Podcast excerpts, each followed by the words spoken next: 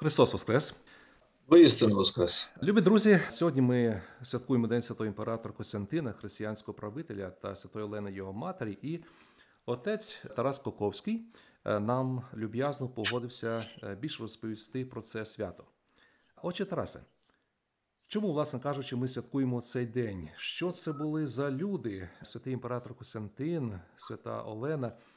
І чому ми згадуємо Костянтина і його матір, а не скажімо, Костянтина і його дружину? Насамперед зазначимо, що чудові імена у Костянтина і Олени. Костянтин в перекладі з латини латинського слова констанц означає стійкий, постійний, міцний. Олена з давньогрецької Гелени, світоч і смолоскип. Костянтин Великий, римський імператор, жив у третьому, четвертому столітті після Різдва Христового, і його мати також у цих роках жила Олена. Повне ім'я Костянтина Флавій Валерій Авреліус Константинус. Чому ми згадуємо саме Олену, матір Костянтина, а не дружину, тому що нам відома Олена як е, палка християнка, як щира християнка, е, про яку ще зараз скажемо кілька слів, на відміну від дружини. Ну, в Костянтина була не одна дружина, отож про його дружин ми не знаємо, що вони славилися християнською вірою і покладанням на Господа. А Олені матері Костянтина, ми завдячуємо тим, що її сина, згодом майбутній імператор, отримав саме від неї християнське виховання, особливо в ранніх літах, в дитинстві, в юності, і став першим християнським правителем Римської імперії. Це доконаний достеменний факт. Ще одна важлива річ, чому ми згадуємо сьогодні Костянтина як християнського правителя і його матір Олену, що Костянтин правив після Діоклетіана, найзапеклішого ворога християн. За правління Костянтина фактично припинилося переслідування християн, віруючи, отримали можливість вільно сповідати свою віру в Ісуса Христа, і розпочалося інтенсивне зведення будівництва християнських храмів. Можна сказати, що в цей час християнська церква переживала великий тріумф. А імператор, як правитель держави, при тому величезної держави, став покровителем християнської церкви і захисником. Цьогорічне святкування Дня Костянтина і Олени знаменно ще однією подією. Рівно 1700 років тому, а саме в березні 321 року по Різдві Христовому, Костянтин видав указ, згідно з яким неділя оголошувалася вихідним днем. А згодом, вже після його смерті, неділя дістала таку гарну назву, яка вже є усталеною сьогодні Господнього дня на латині Дієс Домінікус. І в указі Костянтина про цей день були такі слова: нехай відпочинуть магістрати і люди, які живуть в містах, і нехай всі майстерні зачинять двері. І як відомо у цілій низці країн світу у неділю зачинені більшість магазинів та інших торгівельних закладів.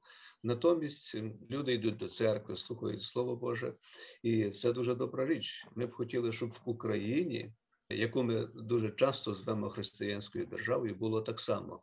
Але, на жаль, ми бачимо, як у неділю у нас ринки, базари, торговельні заклади, як кажуть, у народі вирують. Так, це правда. Е, як було би добре, якби справді українці звертали увагу саме на День Господній, аби йшло до нас благословення Боже. Ну, е, Костянтин також, отче Тарасе, 313 року видав едикт, е, який називається Міланським. Чому не Константинопольським? Адже Константинополь був столицею, здається, саме його столицею. Як цей едикт вплинув на історію Римської імперії? В чому його сутність? Як він вплинув на історію навіть нашої країни? Чи Костянтин ще якось посприяв становленню християнства? Дякую, чудове питання, е, єпископі В'ячеслава. Едикт, який щойно згадали, як Міланський, дістав свою назву від міста, у якому е, він був підписаний, укладений. Це місто сьогодні має назву Мілан. Воно знаходиться, як ми знаємо, на півночі Італії. Але в ті часи це місто звалося Медіоланом. Нинішня його назва Мілан. Які події передували укладенню цього об'єкту? Костянтина, ми знаємо, що в ці часи Римська імперія е, була імперією, де був не один правитель, де було кілька правителів. Причому між ними відбувалися величезні конфлікти. І якраз в 313 році Костянтин переміг свого суперника Ліцинія. І після цієї перемоги, такої остаточної великої перемоги, Костянтин разом із Ліцинієм уклав указ, який дістав назву Міланського. І у цьому указі на вимогу Костянтина було зафіксовано, що християнам надається цілковита свобода віросповідання і припиняється їхнє переслідування, що і було зроблено і закріплено цим указом. Безперечно, ця подія, цей едикт Міланський мав виняткове значення для всієї Римської імперії, а також для Європи і для нас з вами, для нашої держави, для України. Фактично, Міланський едикт легалізував християнство, котре невдовзі стало офіційною релігією не лише Римської імперії, але більшості держав Європи. Це відбувалося безперечно крок за кроком. І коли християнськими ставали потужні князівства європейські королівства, то до християнського цивілізованого та освіченого світу безперечно прагнули долучитися інші держави, і, зокрема, Русь Україна, наша з вами рідна земля. І Костянтину ми також завдячуємо проведенням. Він був ініціатором першого Вселенського собору церкви у Нікеї 325 року по Різдві Христовому. Цей собор ми нині звемо Нікейським. Нині місто Нікея, нинішня назва цього міста Ізнік. Вона знаходиться на території Туреччини. На цьому соборі затверджено християнський символ віри, практично у тому вигляді, яким ми найчастіше нині послуговуємося як християни під час служби Божої, чи то в своїх домівках звемо цей символ віри нікейським. А також на цьому соборі було засуджено єресь аріанства, запроваджено дату святкування Великодня. Тобто досить знаменні речі відбулися. От, зокрема, цим речам ми завдячуємо Костянтину. Дуже дякую. А до речі, ми пам'ятаємо жахіття радянського режиму. Звичайно, багато з нас жили в Радянському Союзі. Ми пам'ятаємо ті часи, коли церква була жорстоко переслідувана. Чи є в нашому краї подібні едикти, закони важливі для збереження саме свободи віросповідання? І ще не питання, що нам, християнам, робити? Для збереження цієї основної свободи суспільства? Гарне питання. Поза сумнівом, коли ми кидаємо погляд на діяння життя Костянтина, то звичайно звертаємось також і до сьогодення. Мусимо сказати, що закріплення на законодавчому рівні свободи віросповідання є дуже важливою річчю в законодавстві незалежної України. Це закріплено, воно є на нинішній день, і ми е, маємо надію, молимося, щоб так було і надалі. До слова, мусимо згадати таку річ, що у Конституції Незалежної України написано, що Верховна Рада прийняла її, усвідомлюючи відповідальність перед Богом, власною совістю, попередніми, нинішніми і прийдешніми поколіннями. Це цитата з нашої конституції. Тож нинішнє українське законодавство, поза сумнівом, є одним із найлояльніших до релігійних спільнот. Не тільки на теренах колишнього радянського союзу, але можемо сказати, що навіть на європейських теренах.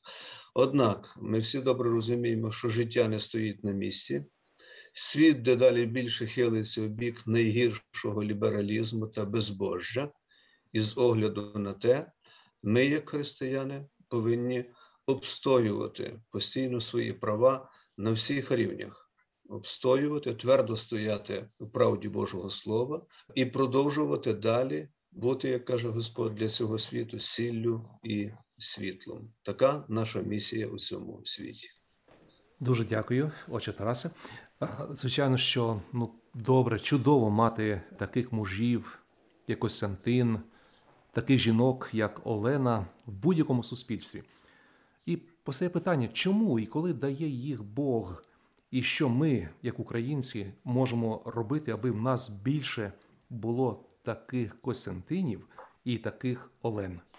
Це питання дуже співзвучне із недавнім святом, яке ми святкували не лише в Україні, а також християни в інших країнах з Днем Матері, який відзначався другу неділю травня і відзначається щороку.